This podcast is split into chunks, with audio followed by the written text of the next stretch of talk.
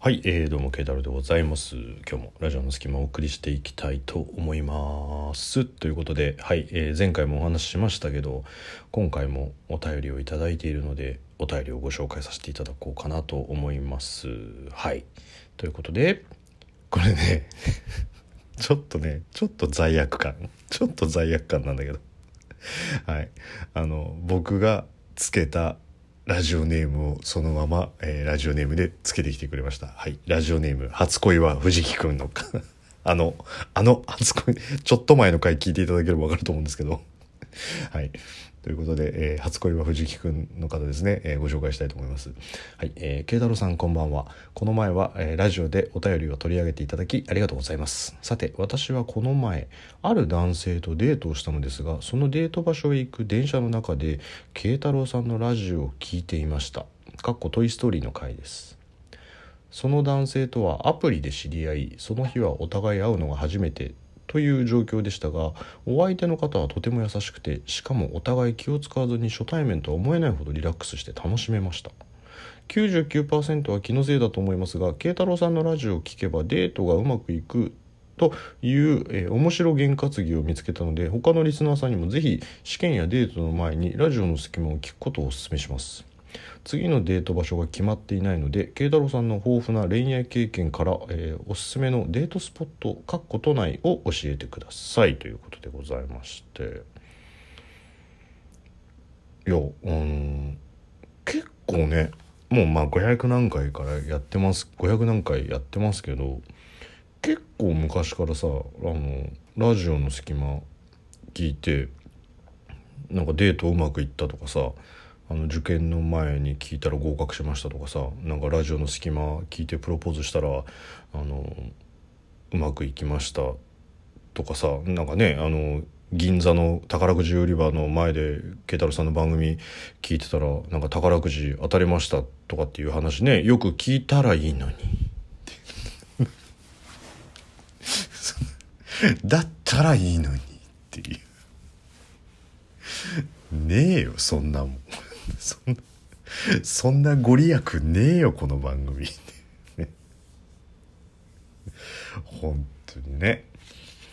これはあの初恋は藤木くんさんのなんかさかなクンさんみたいな感じになっちゃってるけど初恋はは初恋だって初恋は藤木くんさんの、まあ、きっとこう何かしらの魅力だと思いますよ多分。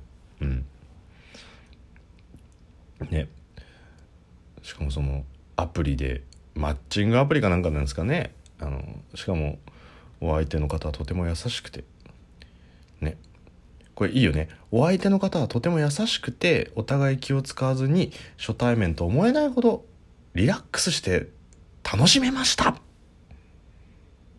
何を？みたいな。何を？みたいな。下水話をすんじゃねえよ。まあでもあの良かったですね。優しい方で。うん。まあななんだろう。だからやっぱりさわわかんない。俺ちょっと勝手なイメージだけどね。こうこういうアプリで知り合うことに対するうん女性側のハードルの方がなんか高い気がするんだけど。それはもうなんか違うのかな？今そういうもんでもないの？なんかやっぱりこう男性より女性の方がさなんかこう会うのっていうのは不安なんじゃないのかなって思ったりとかするわけですけど、うん、違うのかな？まあでも結果ねリラックスして楽しめたっていうところですからね。しかもさその99%気のせいだと思いますがあのラジオを聴けばデートがうまくいくっていう験担ぎを見つけたのかもしれないっていうわずか1%の可能性を話してくるっていうのもね もう別に誤差じゃね？もう。1%っつったら誤差じゃね？そこら辺の果汁のジュースの果汁より少ないぜ1%って。果汁入りって大体3%ぐらい入ってるでしょ多分。3から5%ぐらいであのオレンジジュースみたいなことを語ってると思うけどそれ以下だからねもうなんかそれ以下しかないのに、えー、験担ぎって言ってるところもまあちょっとねあの寂しいところではありますけれど。はい、で、えー、次のデート場所がまだ決まってないので、えー、おすすめのデートスポットを教えてください。かっこ都内ということなんですけど、えー、初恋は藤木くんさんは、まあ、この文章から察するに女性だってことはわかるんですけど、年齢がわかんないからな。ね。年齢がわかんないから、ちょっとじゃあ、えっと、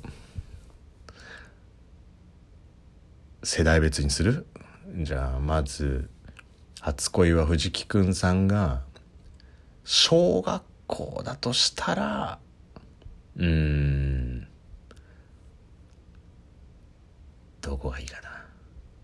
児童館。児童児童館のちょっとあの人が少なそうなあの一角でお話。なんとなく。もうほら青春青春してるからそういうお話してるだけだってさ楽しいじゃん。もう 多分ね。だからそういう感じ。じゃあ中学生だったたらえー、っとね代々木公園。もう今ほら時期もちょうどいいじゃん。ね、暑さもだんだんちょっと減ってきてるっていうところと、えー、代々木公園というちょっとした非日常感と、えー、場所を探せば二人っきりになれるベンチもあるからさそこで手を握るもよし、えー、チューをするもよし、え、よし。ということで。うん。うんとね高校生だったら、こう、まあ、どのエリアに住んでるかにもよるんだけど、高校生だったら、都内でしょ？うーん、微妙にやっぱ電車を使いたいよね。で、でもだ、だからといって、その、お金をかけずに、葛西臨海公園の水族館とかどう？まあちょっとどのあすいません地元ですって言われるとあれなんだけどちょっとさちょっと電車に乗って海があるところに行くからさちょっと非日常感じゃん。で同じ海があるベイエリアとしても横浜とかもちろん挙げられると思うんですが横浜だとちょっとゴミゴミしすぎてるから今の時期だと葛西臨海公園の水族館行くもよし葛西臨海公園に行くもよしで、まあちょっと門限の問題もあるかもしれないけど、8時半ぐらいになればさ、ディズニーランドで花火も上がるから、花火も見れちゃうっていうところで、高校生ぐらいだったらちょうどいいんじゃない？ね。わかんないけど。だけど、でもなんかほら、ね、もう二人っきりになりたいでしょ？だって。なんか賑やかなところよりはさ。ね。うん。で、まあ大学生以上だったら、どこがいいんだろう？大学生以上ぐらいだと。うんまあ遊びたいんだったらどこだろう？これさほらこれトラップなのはさディズニーランドって言っちゃうとこれ都内じゃないからねもう。都内、うん、都内じゃないから。そうそこがねトラップなんだよね。いっそいっそ花屋敷とかどう？なんか行かないでしょ花屋敷とか。そうそう。浅草花屋敷って。逆に盛り上がるんじゃない？花屋敷行ったことある？っていうところからのないないで花屋敷行く。っていうのもなんか良くない？でなんかねある程度稼ぎがあるんだったらあの2人で遊んで夜はちょっと高めの美味しいもんとか食べたらいいんじゃないの？なんか。なんかあえてあえておしゃれなところに行かずこう花屋敷に行ってみたいなところもちょっと面白いんじゃない？なんかね。そう花屋敷からの夜は美味しいものを食べるみたいなところ。とかかな。かもなんかあれあれなんじゃない？ちょっとあのお金持ってそうなうん彼だったらもう銀座とかあのブラブラしてさなんかなんか突然どっかお店入ってなんか「このバッグが欲しいのです」っていきなりいきなりお店の中で規制を上げるように、このバッグが欲しいのですって言うと。あ、わかった、わかったわかった。買う、買ってあげるよ、買ってあげるよってなるから。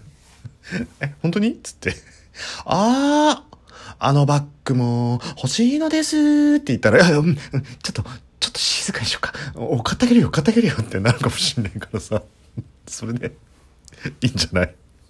で、あの、ほら、銀座のグッチのさ、あの、2階にあんじゃん、なんかグッチカフェとかあるじゃん。あそこであの、グッチのエンブレムの入ったチョコとかを食べながら、お茶を飲みの、なんか、ねえ、このチョコかわいいのです。あ、うん、もうあの持ち帰りに、ちょっと買ってこうか、なんつって。何、どういうキャラそれ。うん、わかんないけど、そんなおねだり、おねだりデートみたいなのもありなんじゃないですかということでね、まあ、都内限定っていうことなんであれですけど、ね、都内からちょっと外せばなんかもうちょっとあるかもしれないけど、うん。まあ、そんなところで、是非 年齢が分かんないからすげえ幅広くしかも中途半端なチョイスですけど、はい、あの出してみましたというところでね、はい、なので是非どうなんだろうね。お付き合いをするつもりでお会いしてんのかどうか分かんないですけどあのあまあ、うまくいったらいいですねっていうことで、まあ、残念ながらラジオの隙間のおかげじゃねえよっていうことだからね。逆にそう言っとかないとラジオの隙間を聞いたその日に別れましたとかって言われてもなんかそれは違うだろうと思うからね。はい。まあそんな感じで、えー、お便りありがとうございましたということで、えー、ケータルでございました。